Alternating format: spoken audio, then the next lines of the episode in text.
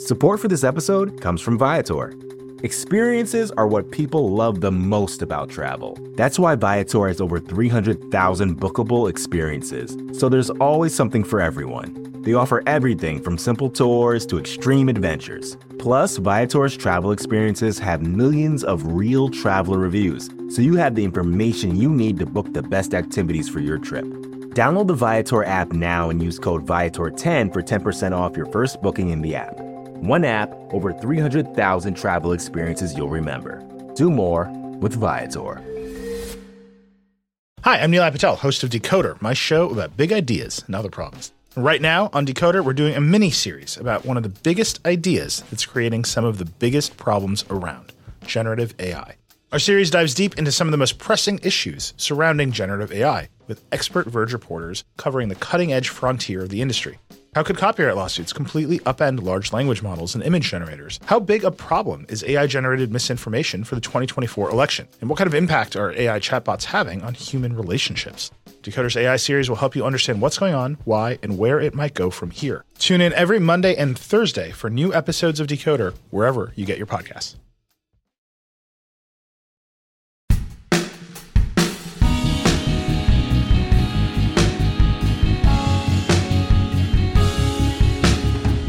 It's finally here. The Trump administration, after teasing it for months, maybe even years, depending on how you time it, has released its vision for Israel-Palestine peace. And it turns out it's not so much a peace plan as it is a give everything Israel it wants plan, and then hope that that leads to something that might be better. We'll get into whether there's actually any real aspirations for peacemaking in this plan and what it actually proposes.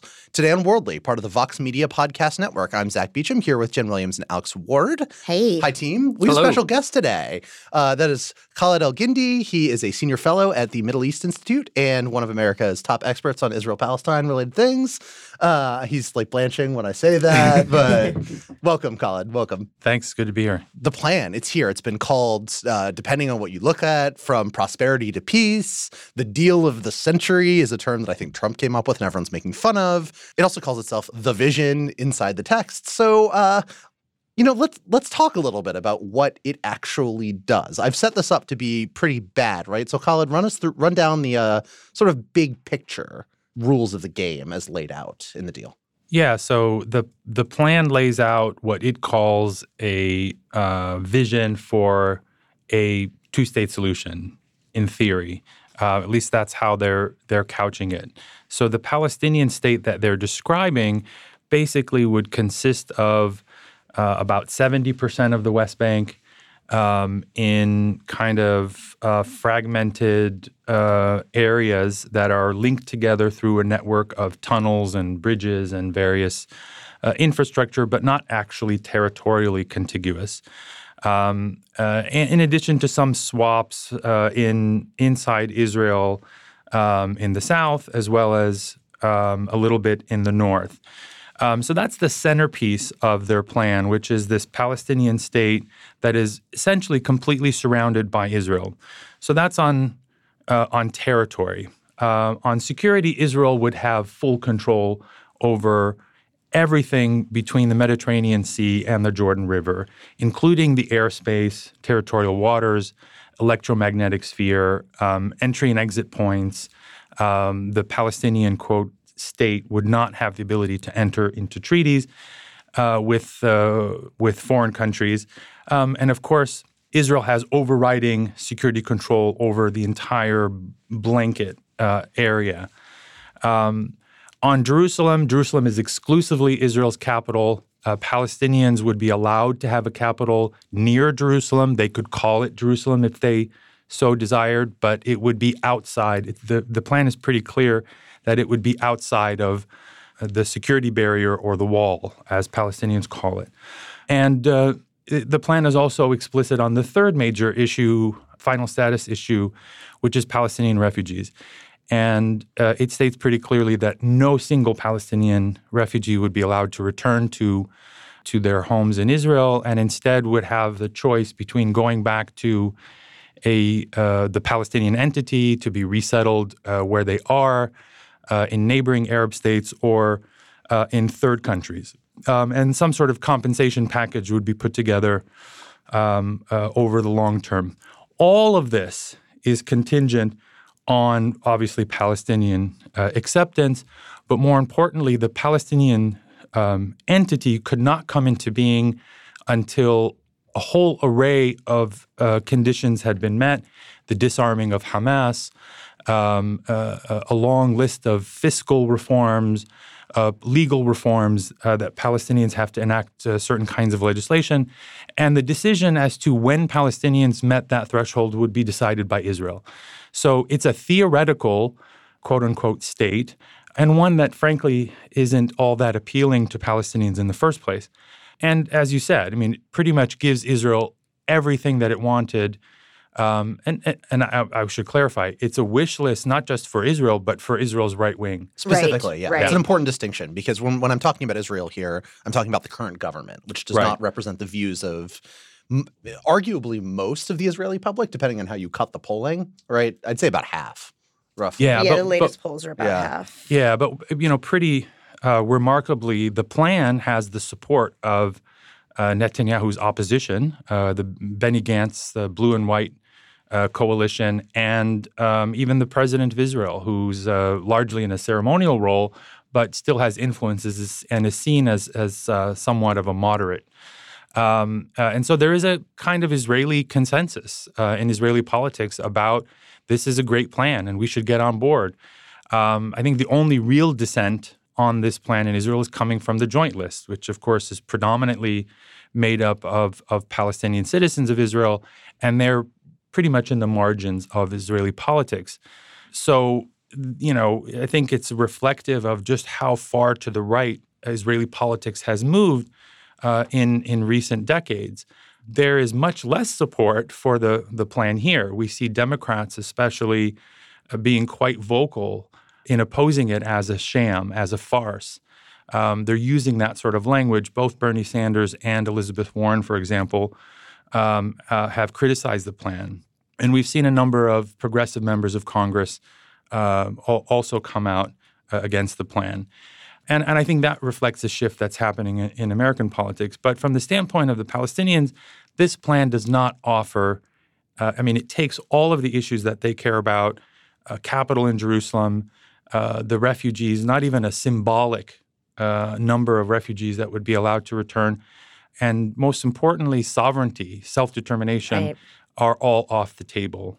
And so the vision that the Trump plan represents is something more akin, I think, to Bantustans than it is to anything that we might call a state. And sorry, what's a Bantustan? Well, the Bantustans were, in South Africa, these supposedly autonomous areas for Black South Africans, and as a way of segregating them from the white South African minority, but still while claiming the Black majority had autonomy or statehood or sovereignty. And so these were sort of isolated, autonomous areas that were surrounded by South African control, very, very similar to the plan that was laid out by the Trump administration. So this sounds like apartheid then. Well, that's the critique of it, right, is that it will lead to a permanent apartheid situation formalized and permitted by the United States, right? I think the question of whether or not that is what the Trump people wanted or thought of it is sort of separate, and it's whether— I do think that it's hard to describe the end vision of this plan as anything but that.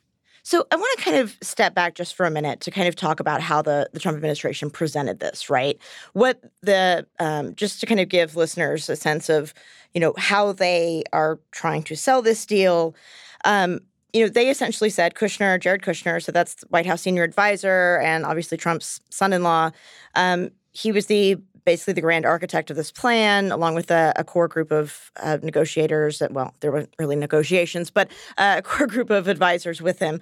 But they're essentially, his approach was, look, we've had these previous agreements over and over again. We've had all these negotiations. None of them have ever actually led to, complete final status negotiations because all of these previous plans left the nitty-gritty details to the end. They laid out this broad framework like the Oslo process and basically said, at the very end, then the two sides, the Israelis and the Palestinian leadership in the West Bank, will come together and you guys will work out the status of Jerusalem. You guys will work out, land swaps in the West Bank and who, which parts of the West Bank Israel could, retains and which part, or I guess takes, keeps, and which parts, will be a contiguous, theoretically Palestinian state. Anyway, so it was basically, we don't want to get into the details. But Kushner's approach was, look, that didn't work, so I'm going to go ahead and just decide the details for you guys. We're going to sit down. We're going to write down the details. We're going to have a very detailed proposal. And in that sense, he succeeded, right? It does say, no, here are the lines that are going to divide or not divide Jerusalem, as the case may be. Here are the actual pieces of land. You get, Israel gets this 30% chunk of the West Bank. Meanwhile, in return, Palestinians, you get these two areas that are undeveloped land in the desert on the border with Sinai and the border with Egypt. And so that was basically the approach, right? Look, we're going to try this different method. We're going to actually, put it out there and you guys can take it or leave it. The problem is, and we're going to get into that, is that in doing so, they have actually made U.S. policy, stated U.S. policy, to be things that we hadn't stated before definitively that would be something we would support as a final status. We always just said, no, we'll leave it up to you guys. And that has essentially given Netanyahu a green light. So I think my favorite discussion of the deal from Jared, and there have been many sort of cringeworthy interviews, Alex actually did a good piece on this for Vox, is the time that he claimed that he read 25 books on the Israel-Palestine conflict to prepare for this. So in my head, I've started calling this Jared's book report on the Israeli-Palestinian conflict. And I think that sort of encapsulates the degree and care of thought that went into this. Because it's billed as a peace plan, right? But it was done in the way that Jen was describing without any consultation with one of the two sides that was supposed to sign on. Right? Like this was done by the Trump administration in consultation with the Israelis with absolutely zero Palestinian buy-in whatsoever, right? It isn't an attempt to say, okay, here's a mutually agreeable compromise. It's an attempt to dictate terms. Right? And I think the best piece of commentary defending this deal, which I think encapsulates the real spirit of it in a way the Trump administration won't actually say, is this piece in the Washington Post by an Israeli news analyst named Ilan Levy. And the title of the piece is Israel won the Israeli-Palestinian conflict. Any plan has to reflect that. And the core argument comes a little bit down. And I want to read a short paragraph because I think it really is sort of an honest encapsulation of what's happening.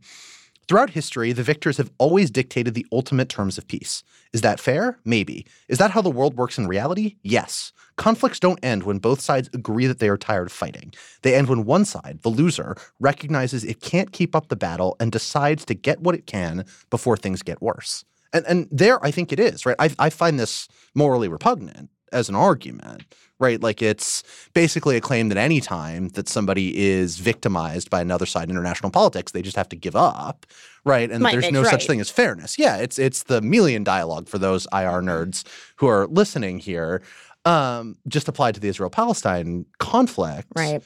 But for those of us who have been committed to a kind of just two-state solution for a while, and I grew up in a Jewish Zionist left-wing household, that was like our mantra growing up. This is a slap in the face. And so really quickly, I mean, the Trump administration had been pretty explicit leading up to the release that, look, Israel has the advantage and Palestine does not, and therefore it kind of has to accept some of these terms. It mirrors, or if not, lends credence to that. That's the argument, at least the thinking within the White House. I'm not an expert on this situation, but I am focused a lot on Trump's foreign policy, sort of from a bigger stance. And I've talked to Jen about this. I kind of see this from the view of like it's yet another maximum pressure campaign by the Trump presidency. Oh, I like that, but just on the Palestinians. But that's on the Palestinians, it. Yeah, like it's you know, again, this is kind of like giving Palestine an ultimatum, a really something that is that the hope is would scare them so much that they would come to the table. And look, it's one thing to do that against a nuclear power like North Korea. It's another thing to do it against Iran, which, you know, supports terrorism and has missile program and might someday want a nuclear weapon. And it's another thing to do it against Venezuela it's a more tenuous situation, but a leader that has completely decimated his country. And there's another opposition leader who has the respect of, you know, tens of other countries. But to do it against Palestinians is morally repugnant. You know, there's just nothing. It's not like they're really going against a lot of aims. Of course, Hamas, yes. But this is not a design. This kind of design just doesn't really make sense for this situation. Yeah, I mean, I think that's exactly right. It's what is so alarming and striking about what you just described is, of course, the power dynamics. Right. Israel is a regional superpower. It is a nuclear power. It is the only nuclear power in the region. It has the most powerful military in the region by far. I think that no one would question that. And it has for a very long time. And the United States is committed to maintaining that, you know, in the wonky lingo, qualitative and quantitative edge that Israel has in terms of its security. And the Palestinians are a subject population. They are occupied. Their lives are controlled almost every aspect by not just the Israeli government, but by the Israeli army. And that huge power imbalance is reflected in this plan. And I think what makes it so egregious is that it's trying to institutionalize that imbalance and trying to get Palestinians to sign on to it. It's one thing to say, look, you lost, you're the weaker party, you have to make compromises, and it's another thing to try to couch that as somehow peace. Israel is already implementing this plan. And so from a Palestinian standpoint, it's the status quo with the promise of, you know, this astronomical and highly unrealistic $50 billion in aid in order to sweeten the pot. And let's not forget the Dead Sea Resort, right, which I'm sure the Trump company would be very happy to staff and fund. Right. And that's one reason why they rolled out the economic part before the political plan is this is the key incentive in their view because politically it doesn't offer much. It really is an extension of the status quo with some cosmetic changes, I should add, with the potential promise of some cosmetic changes down the road if Palestinians behave. So there's not a lot of incentive there for Palestinians because it's not all that different from the status quo. And what it's asking Palestinians to do is to permanently surrender, not just militarily, but to permanently give up their most basic rights and to agree to live as a subject population that is still controlled by Israel. They can call it a state, but a state is a word that has meaning. And if a state doesn't have real sovereignty, yes, it's true, lots of states have limits on their sovereignty, but there are no states that have no sovereignty. It's one thing to have limitations. It's another thing to simply erase the idea of sovereignty and self-determination. Yeah. Just to jump in really quickly, I want to make sure that listeners are clear. We kind of touched on it earlier when you said there was Israel would have the security blanket, but I want to make it clear what the actual plan says, just for people who understandably probably didn't read the 80-page-long plan. It sounds like a real estate brochure. So it basically tells this future state of Palestine that, yeah, you can have your state, you can call it your state, you can have your capital outside of Jerusalem, but you can never, ever, in perpetuity, ever have a military that could ever threaten Israel, that could even defend yourself. They can have an internal police force for, you know, internal purposes of policing. But it also says that Israel can essentially rescind that at any time and take over control. Like, it literally spells out in detail. This isn't just us being hyperbolic. It literally spells out in detail that eventually you won't even have a state right away. Eventually, and, you know, Khaled, I think you put it perfectly, if you behave. We heard Jared Kushner say in one of his interviews he was doing after the plan came out something to the effect of, and I'm paraphrasing, but it's close, the Palestinians can earn their independence and earn their dignity, which I think really put it in pretty stark terms for a lot of people, that the idea that humans would have to earn dignity, that they don't inherently have dignity, is probably one of the most offensive things I've ever heard from a government, and I've heard some pretty offensive things. And it really just showed, I think, the world, and in particular Palestinians, just how much, you know, how little value the administration puts on their lives and on their value. That's one thing that people noted throughout the text, actually, right, if you read it, is its discussion of the Palestinians is remarkably condescending, not just in Jared's interviews, but in right, the actual text of the plan, the way that it refers to them, especially in the refugee question. I found that section to be particularly condescending in the way that it's phrased. Yeah, it's absolutely true. And it's a sort of plan that you come up with when you don't see Palestinians as having any real legitimate history or narrative or even basic rights, and so there is an element of dehumanization that is sort of been so internalized that it's completely unconscious, frankly, in broader American political culture, but certainly on the far right, both in Israel and in the United States. And that's reflected in this plan. This is a plan that doesn't even recognize the notion of Palestinian agency or the value of Palestinian agency. Palestinians are, the interviews with Kushner are almost unbearable in that sense. The level of contempt that he expresses for Palestinians is really apparent, it's like I said, it's reflected in all of the details of this plan. So I want to take a quick break right now, and then when we come back after our lovely advertisements, we will talk about where Israelis and Palestinians go next after this plan. Support for this episode comes from Viator. Sure, a good souvenir is always fun, but it's the experiences that people love the most about traveling. When you get back home, that t-shirt might fade and that snow globe might break, but it's those once-in-a-lifetime memories that will last. Viator is a website and app where you can book travel experiences like architectural sightseeing, snorkeling excursions, sunset cruises, and so much more. With Viator, you can reserve everything from simple tours to thrilling adventures with over 300,000 bookable experiences in 190 countries. Whether you're a foodie, a history buff, or an adrenaline junkie, there's something for everyone. Plus, Viator's travel experiences have millions of real traveler reviews, so you can have the information you need to book the best activities for your trip. When you book a travel experience with Viator, there's always flexibility and support with free cancellation, payment options, and 24/7 service. Make memories that will last forever with Viator. Download the Viator app now and use code Viator10 for 10% off your first booking in the app. One app, over 300,000 travel experiences you'll remember. Do more with Viator.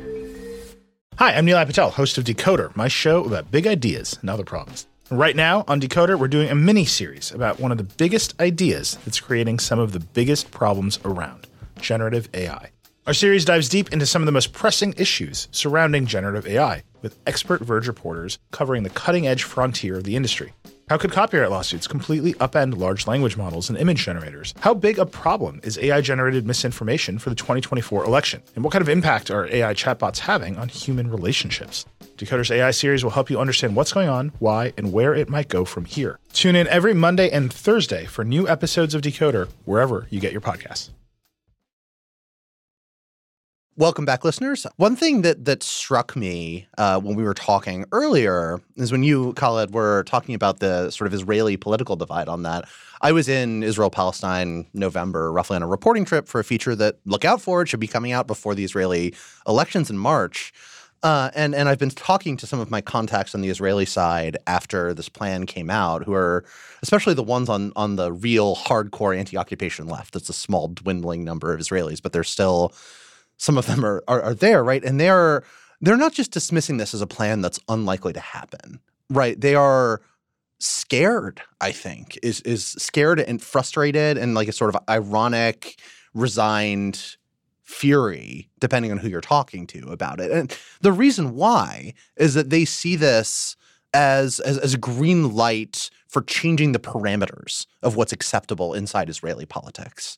That in the past, you needed to abide by the sort of general American set out terms of two states negotiated by the two sides. But now with a blueprint that so heavily favors Israel, they are concerned that there will be no one in Israeli politics who will be able to walk it back, to say the Americans offered us this thing, and now we can settle for less than that. And so while it is the case that there is still a representation of this kind of Zionist left view in Israeli politics, it's much, much, much smaller. It used to be dominant, and now it's small. And there are the Arab parties that obviously third largest bloc right now in Israel's Knesset and or parliament, and they reject the plan in its entirety. It seems that the mainstream, in the way that Khaled was talking about, has been shifted so far right that I don't know how we undo the damage that is done in terms of what Israelis believe they're entitled to by the mere act of offering this plan. Right, and I think you saw that. I think it's really important. When President Trump on Tuesday – was Tuesday? I have no concept of time. When President Trump on Tuesday at the White House basically unveiled this plan – he was standing next to Benjamin Netanyahu, and Trump made, a lot of broad statements in this big grand speech, and then Netanyahu spoke. And if you listen closely to what he said very clearly that essentially the United States has finally recognized that Israel has legal and historical claims to Judea and Samaria, which is that Netanyahu, in reading this plan, in hearing the words that the Trump administration was saying, interpreted that to be America has finally agreed that these settlements in parts of the West Bank and other parts of what is occupied Palestine are not only not illegal, they're legal. They're also, we have a historic claim to it, right? This is the kind of Israeli far right, dream is to hear an American president say that. Now, Trump didn't actually say those words. But in the plan, by saying that in this agreement that Israel would annex this 30% of the West Bank, Benjamin Netanyahu came out and said, look, this is how we interpret it. And I think that was such a stark moment for me. It was like, right then I saw, okay, that's it. Like, they are going to annex this. They feel like they just got the green light. And sure enough, he said that his cabinet is going to vote on Sunday on annexation of that chunk of the West Bank. But it's interesting because on the one hand, you're right. I mean, that's taken directly out of the plan that they are acknowledging that Israel has a legal and historical claim to all of this land, right. And therefore anything that they give up is a concession on their part, and extraordinarily magnanimous, and Palestinians should be grateful. And so denying the flip side of that, of course, is denying that Palestinians have any legitimate historical or legal claim. Exactly. Not just that it's debatable or disputed, but it doesn't exist. And they are there by the sufferance of Israel and the enormous magnanimity and generosity of the Israeli state. So that comes out. But what I find remarkable about that is that these are the very same people who Jared Kushner is going around saying, we can't look at the past. You have to divorce yourself from the past. That's how you have to look at this plan. So on the one hand, he's saying Israel has a historical claim, but history doesn't matter. What he actually means is Palestinian history doesn't matter. Right. Only our view of Israel and the Zionist narrative and that history matters. And they're also saying that Israel has a legal claim, but at the same time are saying international law no longer matters. That's the fundamental contradiction, and what makes this plan such a farce is that whatever broad principles they lay out are so easily, and they simply contradict themselves at every level. I just want to point out also, it's important to remember, we can criticize this plan all day and all night, and many of us do. But it's important to remember how we got here. The Trump plan did not emerge in a vacuum. And there's real continuity if we look at past administrations. And this was a major theme in my book, in which, I basically lay out the case for how previous administrations paved the path for Trump to do exactly what he could, what he did. Past administrations said things like settlements are bad. But you know what, Israel, go ahead and build in these areas that you and I agree on. You can build in the settlements. You can build in Jerusalem. You can build for natural growth. You can build in the settlement blocks. So they carved out all these loopholes. They said 242, the resolution, UN Security Council Resolution 242 means Israel has to end its occupation. But you know what? You can take your time and you can define what that means on your own terms. And maybe you don't have to fully end your occupation or fully withdraw from territory as international law requires. So they made all of these compromises along the way and basically allowed Trump to say, look, that old approach didn't work. It didn't work not because the vision was wrong, but because previous administrations basically contradicted their own vision and undermined their own process.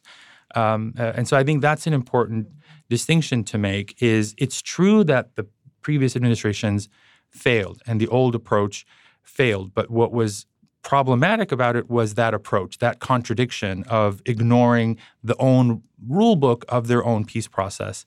But the vision itself was acceptable. The idea of a two-state solution, the idea that Palestinians would finally have an end to occupation and gain sovereignty and self-determination. But what Trump has done is sort of continued the same approach while doing away with even the pretense that there's a rule book at all. Yeah, and we're going to link to your book in the show notes. And I wanted to note, we didn't tell listeners this earlier, but you actually previously in your life served as an advisor to the Palestinian leadership in Ramallah on permanent status negotiations with Israel. So 2004 to 2009. Okay. So that's an interesting time. Yeah. So I wanted to ask you as we kind of wrap up, because you obviously have some insight into what the Palestinian leadership, at least at one time, was thinking. I'd love to hear your thoughts on where do the Palestinians go from here. When we talk about the Palestinians, I mean both the Palestinian leadership of Mahmoud Abbas in the West Bank, but also Hamas, the, organization that rules with an iron fist Gaza. So what do they do, going forward? What are you, expecting to see? What do you think is going to be their response? I mean, we've already seen their initial response. Abbas basically came out and said, our land is not for sale. Palestinians are not for sale, and categorically rejected it. But more broadly going forward in terms of strategy, in terms of what do they do next? Yeah, I mean, I think Abbas's leadership is trying to do a couple things in the short term. We should expect him to go to the United Nations and try to get a resolution condemning the plan and sort of reaffirming the international legal norms of the peace process and the Palestinian rights more generally. He'll try to get statements from Arab states. So he'll go to Egypt, he'll go to Saudi, and try to get them to come out strongly, maybe do something with the Arab League in the short term, and all the while trying to get other countries to recognize a Palestinian state. That's the thrust of the leadership's strategy right now, is to preempt all of this by getting West European countries in particular to recognize Palestinian statehood. Over the long term, that's where you have a problem, because there isn't a strategy or a vision that this Palestinian leadership, or really even the one in Gaza, has for both ending the occupation and bringing about Palestinian statehood. That has been the case for a very long time. It's just much more exposed now that we no longer have the pretense of a two-state solution or something called a peace process that they could— in the past, they could hang their hat on that. Now that's not even there, and they're sort of flailing. I think the first order of business for Palestinians is going to have to be to close ranks and to fix their house. I think one of the conditions that has allowed a plan like this to go forward is the fact that you have a dysfunctional and divided Palestinian leadership. That's highly, highly problematic. It's a classic colonial paradigm of divide and rule. It's so very easy to play one party off the other, and Israel does it, I think, with great efficiency and effectiveness. So these Palestinian leaderships, both the PA and the West Bank and Hamas and Gaza, have allowed themselves to be played and have lost sight of the bigger picture. I think that's a real source of frustration for ordinary Palestinians, both inside Palestine and outside. So I think if the Palestinians want to confront this, they have to somehow revive their national politics, reform their institutions, and basically fix their house first. And then from there, they could go on and decide, well, maybe we just abandon the idea of two states and demand equal rights in one state. Or they decide to stick with a two-state solution and pursue some diplomatic plan. But none of that's possible in the current state of disarray that we see Palestinians in. And it's entirely possible that Palestinians, when they take to the streets against this plan, could very easily direct their anger toward the Palestinian leadership at the very same moment. And that's a real risk for the leadership. I interviewed a couple experts, but one in particular, and we'll link to the show notes, about what Palestine would do next, or Palestinians would do next. And the big conclusion I got is that actually this peace plan will end up strengthening Hamas, at least in the short term, because as Khaled rightly mentioned, you know, Abbas is weak. The Palestinian Authority is weak. A lot of them have pushed for diplomacy, but right now, with the Trump administration basically taking a diplomatic solution off the table for the time being, well, those who advocate for a sort of violent response, Hamas and Gaza, might have the upper hand in the short term, because the PA's sort of main strategy at the moment is going to be to keep conditions kind of as they were before this peace plan came out, and outweigh Trump, right? He has the election in November. If he loses, well, then you're going to have a Democrat who will be much more sympathetic to the Palestinian cause. Well, more than Trump, I think is hostile to the Palestinians. Yes, I think that's better. Right. That's more accurate. That's fair. Yeah, less hostile. And so, that's going to be the plan going forward. But this is, I think, that's a tension to look out for, is how the Palestinian Authority continues to try to go back to what it was before this week, while Hamas tries to gain some strength and outmaneuver the more diplomacy-focused leadership. Thing I've always and it's a really good point. One thing that I've always kind of been frustrated by is, from observing this conflict for a long time, is that, every time that the Palestinian leadership tries to take some international outlet or take some diplomatic outlet, right? They go to the international bodies and say, hey, can we get recognition? They go to the UN and say, hey, can you do something about settlements? They go, say, hey, we'll participate in this peace process and this peace process and this negotiation and that negotiation. And it seems like, every time that it's the U.S., that will block that avenue, right? Say, no, I'm sorry, you can't go to the international community because you guys need to deal with this and the two of you. So, but don't bring the international community in. We're going to block these resolutions on settlements. And just to remind people, Obama did block the resolution on settlements until the very end of his administration, when for the first time he decided to abstain. But it was the last days of his administration he decided to abstain, and that resolution condemning the settlements passed. But, like Khaled mentioned, even previous administrations, including Obama, did have these mixed messages when it came to settlements and Israel. And so the problem is that, the more you cut off these legitimate, peaceful, diplomatic avenues, the fewer avenues are left besides violent resistance, right? The more you say, I'm sorry, you can't go to the international community. I'm sorry, you can't actually have these negotiations because we just sided with Israel and you can take this plan or leave it.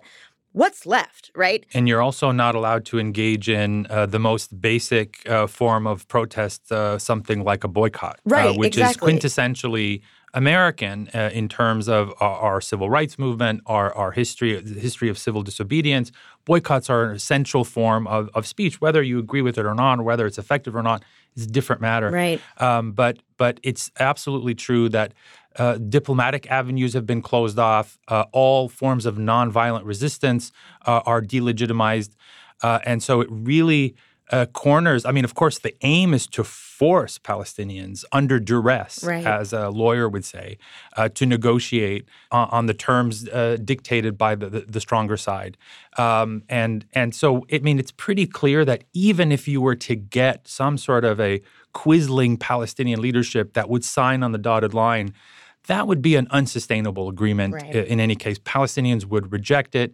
We've seen these kinds of colonial projects in the past where they try to set up a new leadership that is more moderate, more malleable, and it doesn't work. So this is what you know. I'm happen to believe that the ball is now in the Palestinian court.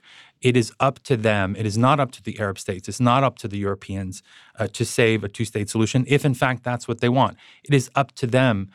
They have to sort of capitalize on their own agency and as I said, fix their own house first, and then they will be able, I think, to undertake any number of diplomatic or political courses. But it all starts with first kind of having a unitary and cohesive Palestinian political entity of some sort. When we talk about agency, there's agency on both sides, right? Like the Israelis are not just a fixed object whose goal is solely to crush the life out of the Palestinians. And I don't want that to be the picture that our listeners have leaving. There are deep and profound political divisions inside Israel. Mm-hmm. And it's worth injecting another note of nuance here, because while it's true that the two major parties, blue and white, the center-right party, and Likud, the right-wing party in government, have both accepted the plan, blue and white has been very subtle in their messaging about it. They've pushed for a parliamentary vote on their plan, knowing it will fracture the Israeli right internally, because the hardcore settler right wants to reject this plan entirely because it recognizes the idea of a Palestinian state. They have suggested they want to push for annexation of Palestinian land, but only in conjunction with any kind of some kind of international consensus or agreement from other countries, which will not happen. The United States is not alone, or the United States is not enough, at least in the messaging and the way they've described it, which would indicate that they wouldn't actually do the annexation. I'm not trying to set them up as sort of morally pure or like peaceniks. They aren't. But the Israeli elections in March are really important, right, for the state of this plan. How a prime minister Netanyahu with an empowered right-wing government who finally wins re-election and is able to get rid of the ongoing legal case against himself would handle this peace plan is, I think, quite different from a government led by blue and white's Benny Gantz, especially if his coalition partners end up being some combination of the left-wing or center-left parties with tacit support from the outside, from the Arab parties, which is he's ruled out, but Israeli politics is weird. Lots of things could happen differently. That's the understatement of the year. I mean, I think the core difference would between the blue and white bloc on the one hand and Netanyahu's ruling coalition on the other is in terms of annexation. If Netanyahu wins, becomes prime minister, setting aside his court case, I think we're much more likely to see de jure formal annexation on some level, particularly in the areas, the 30% of the West Bank that the Trump administration has given them. If the blue and white coalition wins, I think that may become somewhat less likely, but still a possibility. Yeah. Certainly. It's a difference. Yehuda Shaul of the Breaking Silence was in town, and I've seen him speak last week too, a couple times. And his analysis of Israeli politics, I think, is very apt. And that is, there's basically two camps. There's the control camp, the one that wants to maintain indefinite control over Palestinians and the land, more or less in perpetuity. And then there are those who want to formally annex it. So there's a control camp and there's an annexation camp. And so that's basically where Israeli politics is. It's whether the occupation will continue as de facto, on a de facto basis, and ultimately de facto apartheid, or whether it will be de jure apartheid. So I'm not sure from a Palestinian standpoint whether there's a whole lot of difference there. Although, I don't know. When I met with him in Israel and also when he was here too. He also illustrated that there's a third camp. There's the peace camp, which is in very, very tiny and not really represented in the Knesset. No, there's a small number of them. It's very true. But it's also the case in Yehuda's view and the sort of more optimistic people on the Israeli left that control doesn't just mean permanent control over Palestinian land. It means security. It means control over Israeli affairs. Well, of course, it's justified in the language of security, but what it means on the ground is control over Palestinian lives. Right. But that also could be depending on the correct forces, the international forces and balance of power and pressure put on Israel, could militate in a direction of backing away from the de facto international pressure can, in fact, change Israel's behavior. And it is the only way to change Israel's behavior because Israel right now has no incentive either for a two-state solution or a one-state solution, both of which involve giving up a measure of power and privilege for the Israeli Jewish majority, and which isn't, frankly, not that appealing. And so why would they give up privilege and power unless they are compelled to by outside forces and have an incentive, or in some cases a disincentive, from continuing to maintain the status quo? I would love to do a whole nother episode with Khaled about what this international pressure could look like and if there's any possible optimistic take on the world's most depressing political issue. But for now, I want to thank you very much, Khaled, for coming in and talking with us. I really, really appreciate you taking your time. Thanks for having me. Hope you have another book coming out because the first one did great. Not soon. And as always, I want to thank our engineer, Malachi Brodus, our producer, Jackson Bierfeldt. And I want to encourage you to rate and subscribe and review Worldly wherever you get your podcasts. Thanks a lot, everybody. Bye. Bye-bye.